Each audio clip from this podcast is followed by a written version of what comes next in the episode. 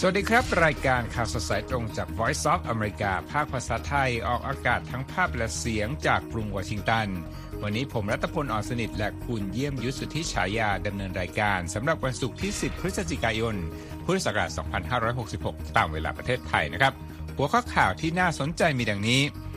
สหรัฐเผยอิสราเอลตกลงพักยิงในกาซาสี่ชั่วโมงต่อวันด้วยเหตุผลด้านมนุษยธรรมและชาวปาเลสไตน์แห่อพยพหนีตายพื้นที่รบอิสราเอลฮัมมัสในกาซาซิตี้ขณะที่จีนขอกลุ่ม จี เจ็ด หยุดปลุกปั่นการเผชิญหน้ายูเครนยืนยันไม่เจรจากับรัสเซียจนกว่าจะถอนกำลังออกหมดและการเจรจาการค้าภูมิภาคอินโดแปซิฟิกไม่ค่อยคืบหน้านะครับแม้จะใกล้การประชุมสุดยอดผู้นำ เอเปค ช่วงท้ายรายการวันนี้ลูกจ้างบริษัทชิปไต้หวันปรับตัวกับชีวิตกลางทะเลทรายในอเมริกาอย่างไรเรามีรายงานทั้งหมดในรายการข่าวสดสายตรงวันนี้ครับ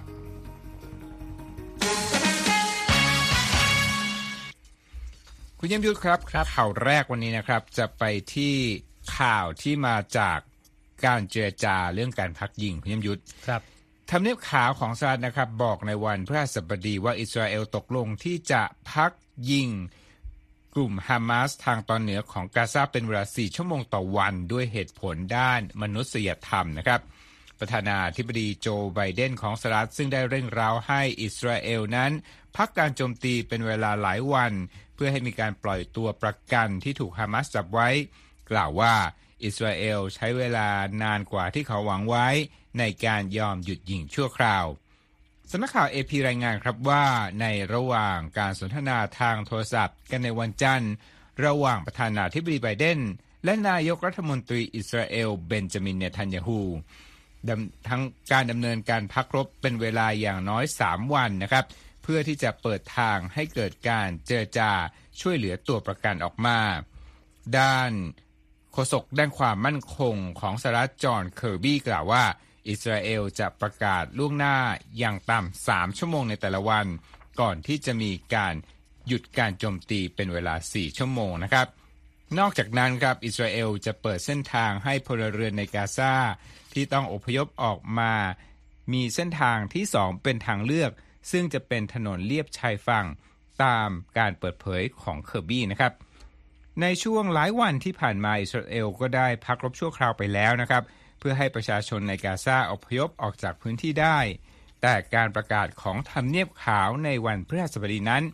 แสดงให้เห็นถึงความพยายามจัดระบบและขยายขอบข่ายของการพักโจมตีหลังจากที่สหรัฐเรียกร้องให้อิสราเอลดำเนินการมากขึ้นในการปกป้องประชาชนในกาซาครับคุณเยี่ยมยุทธครับคุณณัฐพลข่าวต่อไปยังอยู่ที่สงครามอิสราเอลฮามาสครับครับผมเป็นการอัปเดตสถานการณ์นะฮะกองกำลังอิสราเอลเดินหน้าเข้าต่อสู้กับกองกำลังติดอาวุธฮามาสในกาซาซิตี้ขณะที่พลเรือนชาวปาเลสไตน์ยังคงอพยพลี้ภัยออกจากบริเวณที่เป็นพื้นที่เป้าหมายการปฏิบัติการทางทหารของอิสราเอลอย่างต่อเนื่องครับนอกเหนือจากการสู้รบภาคพื้นดินในเมืองใหญ่ที่สุดของฉนวนกาซาแล้ว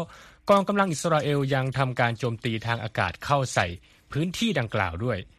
การต่อสู้ที่ดำเนินมากกว่าเดือนนี้ทำให้ประชาชนในจำนวนมากครับต้องกลายเป็นคนพลัดถิ่นโดยหน่วยงานขององค์การสหประชาชาติ ยู เอ็น Office for the Coordination of Humanitarian Affairs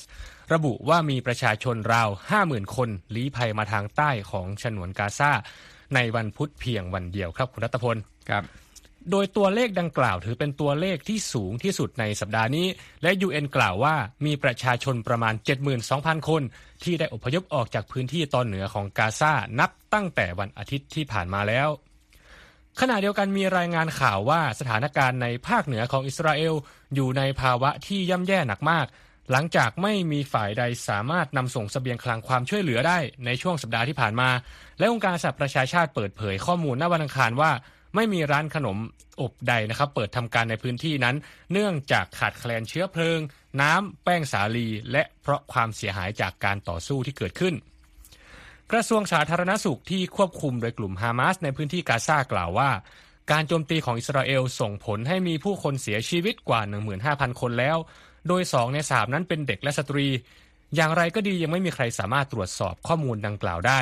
แม้องค์การสหประชาชาติจะเคยกล่าวว่าตัวเลขของหน่วยงานนี้เชื่อถือได้มาก่อนก็ตามครับ ยู เอ็น ออกมาเตือนว่าขณะนี้สภาพค่ายผู้อพยพทางใต้ของกาซาอยู่ในภาวะแน่นเกินพิกัดจนไม่สามารถรับผู้อพยพชุดใหม่ได้แล้วโดยในขณะนี้จำนวนประชากรราวสองในสามของทั้งหมด สองจุดสามล้านคนในกาซากลายมาเป็นผู้พลัดถิ่นตามข้อมูลขององค์การสหประชาชาติครับองค์การอนามัยโลกเปิดเผยเมื่อวันพุธว่าความเสี่ยงของการแพร่ระบาดของโรคติดต่อในพื้นที่กาซากำลังยกระดับสูงขึ้นหลังศพผู้เสียชีวิตที่ถูกฝังอยู่ใต้อาคารต่างๆเริ่มเน่าเปื่อยและระบบด้านสาธารณสุขน้ำและสุขอนามัยได้รับความเสียหายหนักจากสถานการณ์การต่อสู้ที่ดำเนินอยู่ขณะที่จำนวนผู้ป่วยด้วยอาการท้องเสีย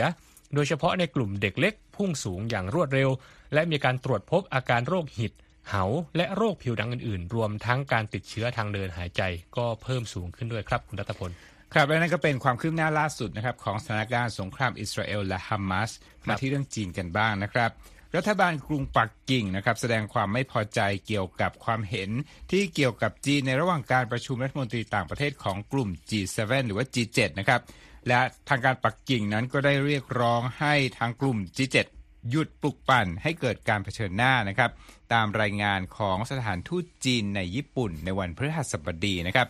สำนักข่าว Reuters รายงานครับว่าการประชุมรัฐมนตรีต่างประเทศของกลุ่ม จี เซเว่น เป็นเวลาสองวันที่โตเกียวนั้น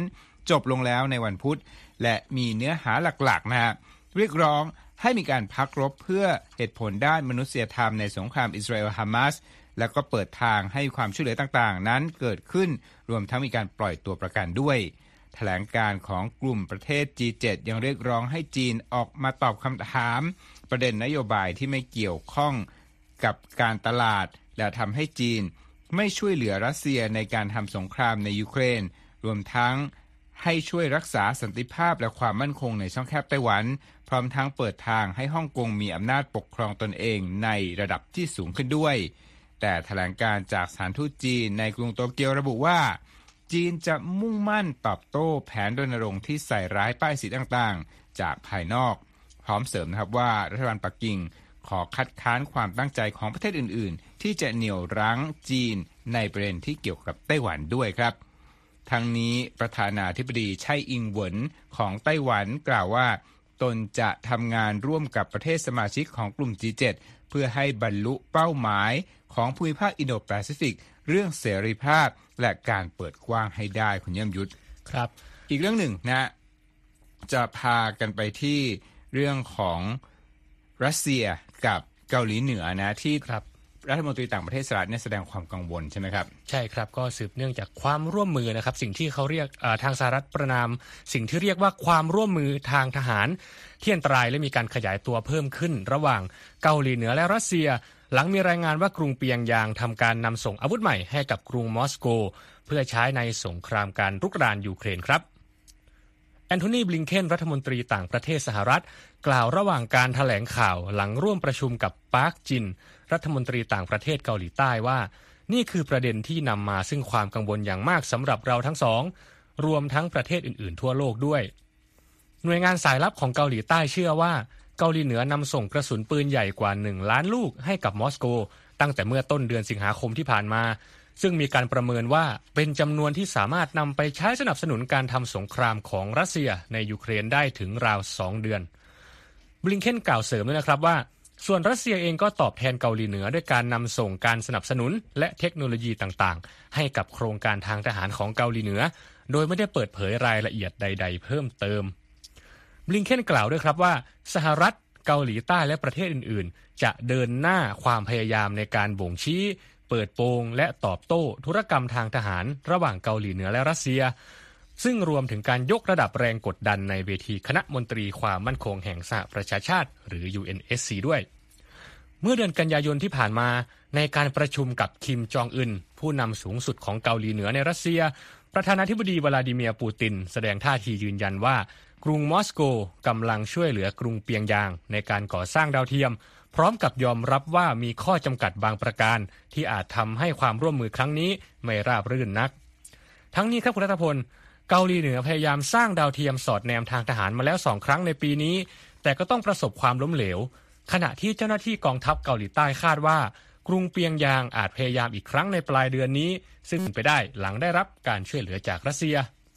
นักวิเคราะห์บางรายเกรงกลัวว่าแรงสนับสนุนของรัสเซียต่อโครงการพัฒนานิวเคลียร์ของเกาหลีเหนืออาจจะยิ่งทำให้ความเสี่ยงและอันตรายต่างๆขยายวงกว้างมากขึ้นครับอย่างไรก็ดีทั้งรัสเซียและเกาหลีเหนือต่างปฏิเสธว่ากรุงเปียงยางนำส่งอาวุธให้รัสเซียไปใช้ในสงครามในยูเครนแต่ภาพถ่ายดาวเทียมต่างๆแสดงให้เห็นว่ามีการนำส่งเสบียงหลายครั้งจากเกาหลีเหนือไปยังท่าเรือรัสเซียโดยการขนส่งทั้งหลายนั้นมักไปจบลงที่โรงเก็บยุทโธปกรณ์ของรัสเซียซึ่งตั้งอยู่ห่างจากชายแดนรัสเซียยูเครนเพียงสองร้อยกิโลเมตรครับครับนั่นก็เป็นช่วงแรกของรายการวันนี้เท่านั้นนะคุณเยี่ยมยุทธก็มีข่าวเพียบเลยวันนี้นะฮะ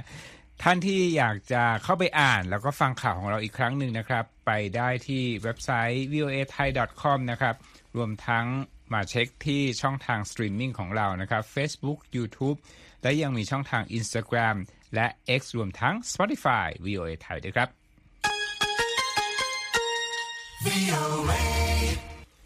ครับคุณเยี่ยมยุทธวันนี้รับงานหนักนะอีกข่าวหนึ่งแล้วกันนะครับเป็นเรื่องของยูเครนที่บอกว่าจะไม่เจรจากับรัสเซียจนกว่าจะมีการถอนกำลังออกหมดครับมีรายงานข่าวนะครับว่าดามิโตรคูเลบารัฐมนตรีต่างประเทศยูเครนออกมาปฏิเสธเสียงเรียกร้องให้กรุงเคียฟหันหน้าคุยกับกรุงมอสโกขณะที่เครมลินเดินหน้าเตรียมรุกรานยูเครนครับดามิโตรคูเลบารัฐมนตรีว่าการกระทรวงการต่างประเทศยูเครน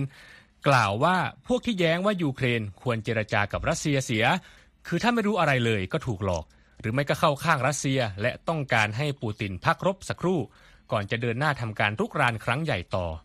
คูเลบากล่าวเสริมด้วยนะครับว่ายูเครนไม่ควรและไม่ยอมตกหลุมพรางนี้เมื่อวันพุธที่ผ่านมาเครมลินกล่าวว่าฝ่ายตนพร้อมที่จะร่วมเจรจากับรัฐบาลกรุงเคียฟแต่ประธานาธิบดีโวโลดิเมียร์เซเลนสกี้ระบุนะครับว่ายูเครนจะไม่ยอมเข้าร่วมการเจรจาจนกว่ารัสเซียจะถอนกำลังพลทั้งหมดออกจากพื้นที่ของยูเครนที่รัสเซียได้เข้ายึดครองไว้อยู่ก่อนรัฐมนตรีว่าการต่างประเทศยูเครนกล่าวในวันพฤหัสบดีด้วยครับว่ายูเครนและรัสเซียนั่งหารือกันถึงสองร้อยรอบระหว่างปีสองพันสิบสี่ถึงสองพันยี่สิบสองซึ่งนำมาสู่ข้อตกลงหยุดขออภัยครับข้อตกลงหยุดยิงยี่สิบฉบับแต่ไม่มีข้อตกลงใดๆที่ทำให้รัสเซียไม่ทำการรุกรานยูเครนอย่างเต็มรูปแบบที่เกิดขึ้นเมื่อปีที่แล้วได้เลยครับคุณณัฐพลครับเอาละครับจากเรื่องราวภูมิรัฐศาสตร์โลกนะฮะมาที่ตลาดหุ้นอเมริกันบ้างวันนี้ร่วงนะฮะดัชนีสำคัญสำคัญที่นครนิวยอร์กนั้นอยู่ในแดนลบทั้งสิ้นคุณผู้ชมดาวโจนส์ติดลบ ศูนย์จุดหกห้าเปอร์เซ็นต์ นะครับมาอยู่ที่ สามหมื่นสามพันแปดร้อยเก้าสิบเอ็ดจุดเก้าสี่ นะครับ เอส แอนด์ พี ลดลง ศูนย์จุดแปดหนึ่งเปอร์เซ็นต์ ครับมาอยู่ที่ สี่พันสามร้อยสี่สิบเจ็ดจุดสามห้าและ Nasdaq นั้นถอยลงมา ศูนย์จุดเก้าสี่เปอร์เซ็นต์ มาอยู่ที่ หนึ่งหมื่นสามพันห้าร้อยยี่สิบเอ็ดจุดสี่ห้า นะครับพูดถึงเรื่องเศรษฐกิจนะฮะตอนนี้เนี่ยทางกลุ่มเจรจาที่กำลังทำงานกันก่อนการประชุมสุดยอด เอเปค ที่นครซานฟรานซิสโกก็มีเป้าประสงค์ที่จะให้บรรลุอย่างน้อยก็คือสรุปได้ถึงกรอบกว้างๆของการประชุมความร่วมมือทางเศรษฐกิจอินโดแปซิฟิกหรือเรียกย่อๆว่า ไอ พี อี เอฟ นั่นเองนะครับผมมีรายละเอียดวันนี้มาคุณยมยุทธครับการประชุมสุดยอดของกลุ่ม เอเปค นี่ก็ใกล้จะเริ่มขึ้นในสัปดาห์หน้าแล้วนะครับที่ซานฟรานซิสโกทางเราก็ส่งนักข่าวไปสองคนนะครับครับเตรียมรับฟังเลยว่าจะมีอัปเดตอย่างไรแต่ตอนนี้เนี่ยที่สำคัญเลยที่ควรจะอัปเดตก็คือว่าสหรัฐต้องการแสดงให้เห็นว่า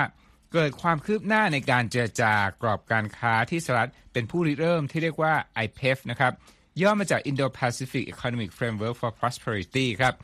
สำนักข่าว Reuters รายงานนะว่าความตั้งใจดังกล่าวของสหรัฐนั้นอาจจะทำให้ได้ผลได้ไม่มากนักคุณยมยุทธเพราะว่าบางประเทศขอสงวนความตกลงกับอเมริกาในประเด็นด้านสิ่งแวดล้อมและแรงงานณเวลานี้นะครับ Wendy Cutler นะครับหัวหน้าศูนย์ Asia Society Policy Center ที่กรุงวอชิงตันแล้วก็เคยเป็นเจ้าที่เจรจาการค้าของสหรัฐบอกนะว่าสหรัฐนั้นมีโอกาสที่สำคัญในการแสดงให้เห็นว่าอเมริกานั้นกำลังดำเนินนโยบายอย่างแข็งขันมากผ่าน เอเปค แล้วก็ ไอ พี อี เอฟ และประกาศว่าเรากลับมามีบทบาทในเอเชียแล้วอีกครั้งหนึ่ง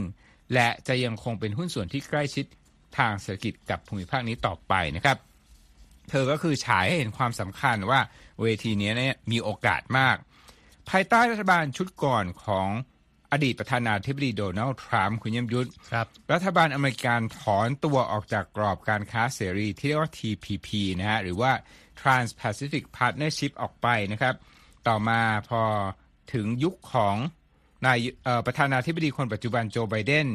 ก็ได้ผลักดันริเริ่ม ไอ พี อี เอฟ ขึ้นเปรียบเทียบกันดีไหมว่า ที พี พี กับ ไอ พี อี เอฟ ต่างกันยังไงนะครับเขาบอกว่า ที พี พี เนี่ยมีเป้าหมายในการลดสิ่งกีดขวางทางการค้าโดยรวมคือเป็นเป้าหมายที่กว้างขณะที่ ไอ พี อี เอฟ เนี่ยเป็นการเจรจาที่มีความจำเพาะเจาะจงมากกว่านะครับโดยมุ่งเน้นไปที่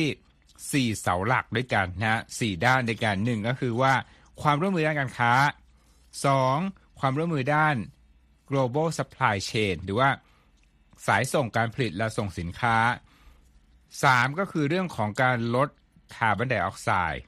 และสี่ก็คือการต่อสู้กับคอร์รัปชันและการเลี่ยงภาษีนั่นเองนะครับครับประเทศที่ร่วมเจรจาในกรอบ ไอ พี อี เอฟ นั้นมีสิบสี่ประเทศนะมีสหรัฐออสเตรเลียนิวซีแลนด์บรูไนฟิจิ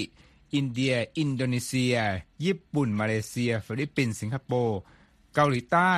เวียดนามและก็ไทยนะในบรรดาสิบสี่ประเทศนี้อินเดียกับฟิจิไม่ได้อยู่ในกลุ่ม เอเปค แต่ว่าอยู่ในกรอบ ไอ พี อี เอฟ นะครับขณะนี้ประเทศคู่เจรจาก็เห็นพ้องต้องการในเนื้อหาฉบับสมบูรณ์ของการตกลงกันได้เมื่อเดือนพฤษภาคมในเรื่องของการสร้างความแข็งแกร่งให้กับซัพพลายเชนเท่านั้นก็คือหนึ่งในสี่เสาหลักเท่านั้นนะครับกระทรวงพาณิชย์สหรัฐครับคุณเยี่ยมยุทธเป็นผู้รับบทนำในการเจรจาเรื่องการลดก๊าซคาร์บอนไดออกไซด์และการต่อสู้กับคอร์รัปชันและการเลี่ยงภาษีซึ่งคาดว่าจะมีบทสรุปที่ชัดเจนไม่นานนี้นะฮะ Reuters บอกว่าน่าจะมีแถลงข่าวเกี่ยวกับเรื่องนี้สองเอ่อในสัปดาห์หน้านะครับอย่างไรก็ตามครับแหล่งข่าวสามรายบอกกับ Reuters ว่าอีกหนึ่งเสาหลักล่ะเรื่องความร่วมมือการค้าเป็นอย่างไรนะเขาบอกกันว่าเป็นหัวข้อที่ยากที่จะเกิดขึ้นโดยความเห็นพ้องต้องกันเนี่ยมีจุดเปราะบางนะครับประเด็นที่หลายประเทศไม่เต็มใจตอบรับข้อเรียกร้องของสหรัฐก็คือเรื่องของมาตรฐานแรงงานและสิ่งแวดล้อมนั่นเองนะครับนอกจากนั้นแล้วการเจรจาเรื่องมาตรฐานการค้าในรูปแบบดิจิทัลหรือว่าอีคอมเมิร์ซต่างๆเนี่ยแทบจะหยุดชะงักลงเมื่อสหรัฐนั้นเปลี่ยนท่าทีในประเด็นเรื่องนี้ด้วยนะครับเดิมทีนะครับสำนักงานผู้แทนการค้าสหรัฐต้องการปกป้องความเป็นเสรีด้านข้อมูลข้ามประเทศแล้วก็ต้องการห้ามการตั้งกฎเกณฑ์แห่งชาติเกี่ยวกับการจัดทำข้อมูลเฉพาะพื้นที่แล้วก็การตรวจสอบโค้ดของซอฟต์แวร์แต่ว่าล่าสุดคุณเยี่ยมยุทธครับสำนักงานดังกล่าวนั้นไม่ต้องการผลักดันเรื่องเหล่านั้นออกไปแล้วนะครับต่อไปแล้วนะครับโดยให้เหตุผลว่ารัฐสภาอเมริกันเนี่ยควรจะมีบทบาทในประเด็นดังกล่าวมากขึ้นต่อเรื่องของบริษัทเทคโนโลยีขนาดใหญ่นะครับ Wendy Cutler นะครับบอกว่าการเจรจาด้านการค้ามักใช้เวลาแม้ว่าจะมีการเสนอให้เปิดตลาดให้กับประเทศอื่นๆแต่ว่าเธอบอกนะว่างานของสหรัฐยิ่งหนักเพราะว่าสหรัฐเนี่ยไม่ได้เป็นฝ่ายเปิดตลาดนะแต่เป็นฝ่ายขอให้คนอื่นเปิดตลาดเพราะฉะนั้นเนี่ยงานหนักก็คือต้องไปโน้มน้าวให้ประเทศต่างๆว่าถ้าทำแบบนั้นแล้วเนี่ยมีข้อดีอะไรบ้างต่อประเทศที่ยอมรับสิ่งเรียกร้องของสหรัฐนะครับรอยเตอร์รายงานว่าในวันพฤหัสบดีนะครับกลุ่มนักการเมืองเดโมแครตสายกลางก็ได้ยื่นจดหมายเรียกร้องให้ประธานาธิบดีไบเดนเนี่ยยกระดับ ไอ พี อี เอฟ ให้เป็นการเจรจาเพื่อเปิดประตูการค้านะครับโดยกลุ่มนี้ที่มีชื่อว่า New Democrat Coalition บอกในจดหมายบอกว่าเราต้องแสวงหาวาระทางการค้าที่มีพลังมากขึ้นในภูมิภาคอินโดแปซิฟิกซึ่งเป็นภูมิภาคสำคัญและขอเรียกร้องให้รัฐบาลประธานาธิบดีไบเดนบรรลุความตกลงที่จะส่งเสริมความเป็นผู้นำระดับโลกของสหรัฐและทำให้เกิดการจ้างงานชาวอเมริกันและธุรกิจใหม่อย่างมีนัยสำคัญครับคุณผู้ชม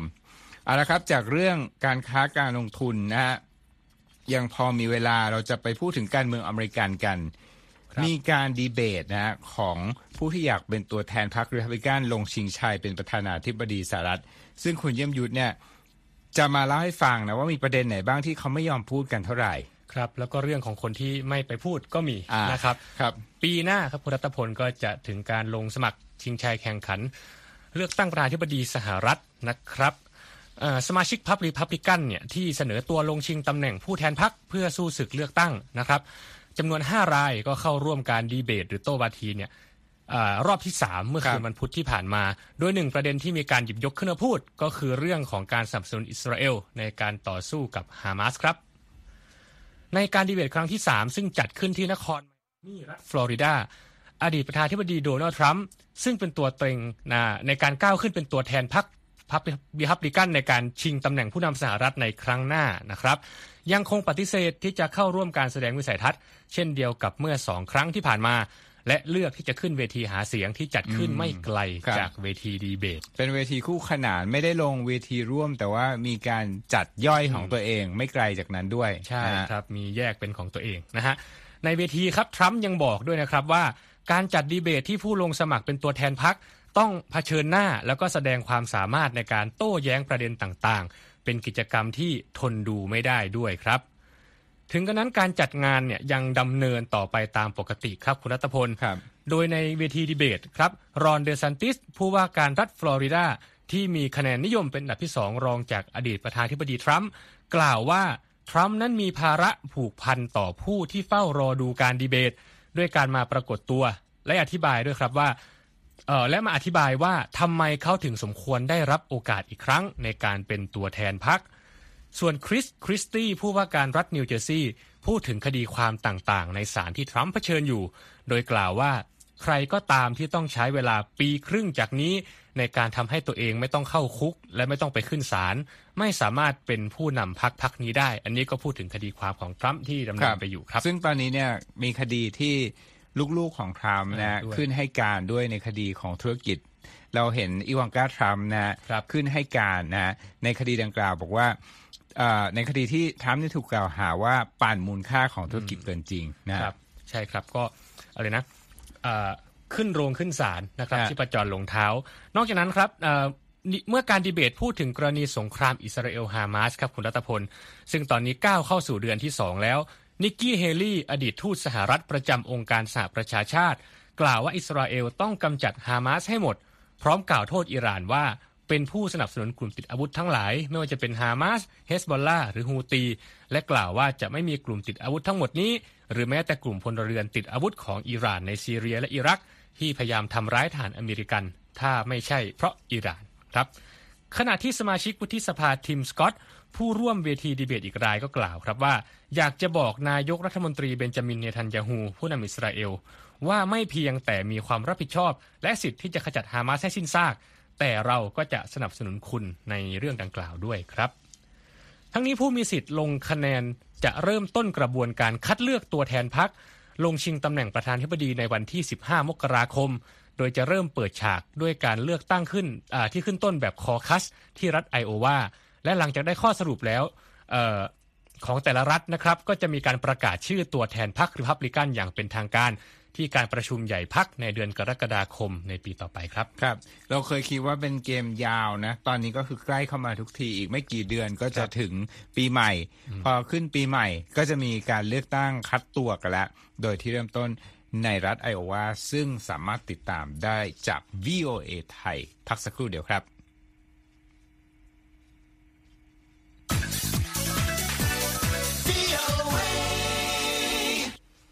เอาละครับยังอยู่ที่เรื่องราวอเมริกันอเมริกันนะคุณเยี่ยมยุทธคือที่เมืองฟินิกซ์รัฐแอริโซนาเนี่ยขึ้นชื่อว่าร้อนมากในปีนี้นะฮะเป็นที่ตั้งของโรงงานผลิตชิปเซมิคอนดักเตอร์รายใหญ่ของไต้หวันซึ่งก็คือ ที เอส เอ็ม ซี นั่นเองนะครับซึ่งคนงานชาวไต้หวันจำนวนมากที่ย้ายเข้ามาทำงานในอเมริกาเนี่ยต้องเผชิญกับความท้าทายในการใช้ชีวิตที่เมืองฟินิกซ์แอริโซนาเรื่องราวเป็นอย่างไรติดตามได้จากรายงานของผู้สื่อข่าว วี โอ เอ ที่คุณธัญพรสุนทรวงศ์นำรายละเอียดมาถ่ายทอดครับวาระสำคัญประการหนึ่งของประธานาธิบดีโจไบเดนคือการพึ่งพาการผลิตชิปคอมพิวเตอร์จากต่างประเทศให้น้อยลงและเพิ่มการผลิตชิปในประเทศที่สามารถใช้ได้กับทุกอย่างตั้งแต่โทรศัพท์ไปจนถึงรถยนต์ค่ะ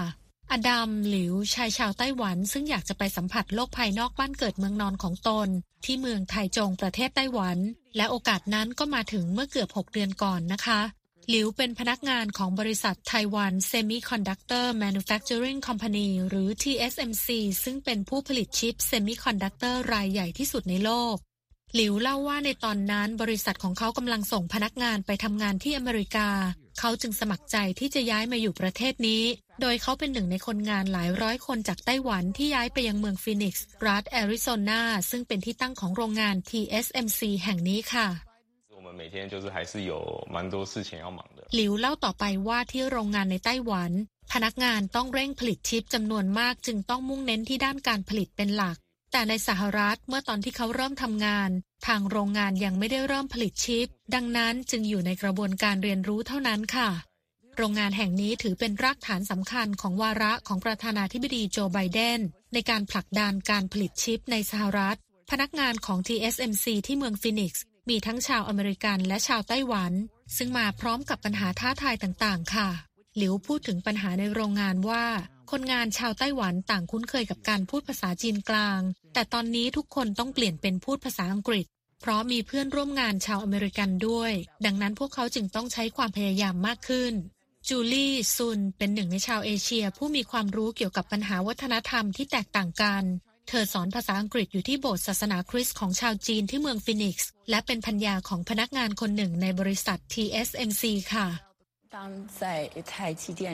ซุนบอกว่าการทำงานที่ ที เอส เอ็ม ซี กับการทำงานในบริษัทอเมริกันทั่วไปนั้นแตกต่างกันแต่ไม่ว่าจะเป็นคนไต้หวันหรือคนอเมริกันทุกคนล้วนมีความกดดันเพราะพวกเขาจำเป็นต้องทำความคุ้นเคยกับความแตกต่างทางภาษาวัฒนธรรมและวิถีชีวิตที่แตกต่างกันค่ะ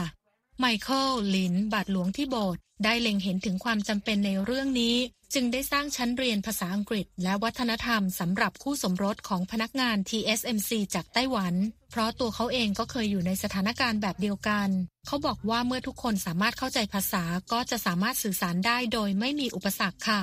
ทั้งนี้การที่มีชาวไต้หวันหลั่งไหลเข้ามาเป็นผู้อยู่อาศัยใหม่ทำให้เศรษฐกิจในเมืองฟีนิกซ์กระเตื้องขึ้นโดยได้มีการเปลี่ยนอพาร์ตเมนต์ที่ว่างเปล่าให้กลายเป็นชุมชนของพนักงาน ที เอส เอ็ม ซี ค่ะ Austin Calderon ผู้จัดการร้านอาหารแห่งหนึ่งที่อยู่ใกล้ๆกับชุมชนของพนักงาน ที เอส เอ็ม ซี กล่าวว่าพนักงานเหล่านั้นอาศัยอยู่ในอพาร์ตเมนต์ที่นี่จนเต็มทุกห้องซึ่งเป็นเรื่องที่ดีมากเพราะจะทำให้ธุรกิจดีขึ้นตามไปด้วยนะคะสำหรับหลิวแล้วในวันหยุดเขาพยายามไปเที่ยวชมสถานที่ต่างๆซึ่งทุกที่ที่เขาไปนั้นมีทิวทัศน์ที่งดงามน่าประทับใจมากเพราะเป็นสิ่งที่ไม่ได้พบเห็นในไต้หวันอย่างเช่นทิวทัศน์ของทะเลทรายซึ่งมีความแตกต่างอย่างมากจากภูมิทัศน์สีเขียวของไต้หวันค่ะธัญพรสุนทรวงศ์ วี โอ เอ ภาคภาษาไทยกรุงวอชิงตันค่ะครับนั่นก็เป็นเรื่องราวจากคุณธัญพรนะครับแต่เมื่อต้นรายการขอแก้นิดนึงที่บอกว่าทางตอนเหนือของอิสราเอลที่ประสบปัญหาเรื่องการขนส่งจริงๆเป็นทางตอนเหนือของฉนวนกาซานะฮะแต่ว่าฟังเรื่องของคุณธัญพรแล้วเนี่ยนึกถึงการปรับตัวในสภาพที่เปลี่ยนจากคือไต้หวันกับไทยก็คือเป็นโซนอากาศเอเชียนะ tropical เอ่อเราเองเนี่ยก็มาจากโซนอากาศคล้ายๆกันแล้วก็มามาอยู่อเมริกาคุณเยี่ยมยุทธเองเนี่ยนึกถึงไหมตอนที่ตัวเองย้ายมาที่ครั้งแรกคือมาอยู่ที่รัฐอะไรผมครั้งแรกเมื่อประมาณสิบกว่าปีที่แล้วผมมาอยู่ที่รัฐเท็กซัสครับก็ผมคิดว่ามันมีความคล้ายไทยอยู่ในระดับหนึ่งก็คือเรื่องของความร้อนนะฮะแต่ว่ามันที่ต่างก็คือร้อนแบบแห้งๆบ้านเราเนี่ยร้อนแบบเนื้อตัวเปียกชุ่มนะฮะแล้วก็มันจะมีช่วงที่เป็นหน้าหนาวด้วยครับคุณตะคนที่แบบว่าหนาวมากกว่าที่เมืองไทยก็อ๋อครับตอนนี้ต้องปรับตัวเยอะเหมือนกันครับและกีฬาที่ที่ชอบเล่นอย่างเงี้ยมันจำกัดแล้วถูกจำกัดไหมว่า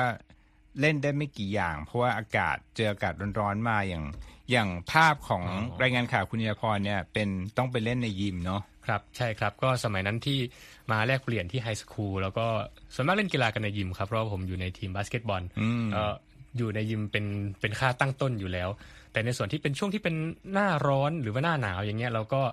ยังไม่ค่อยมีผลอะไรมากเท่าไหร่ครับแต่ถ้าเป็นช่วงหน้าร้อน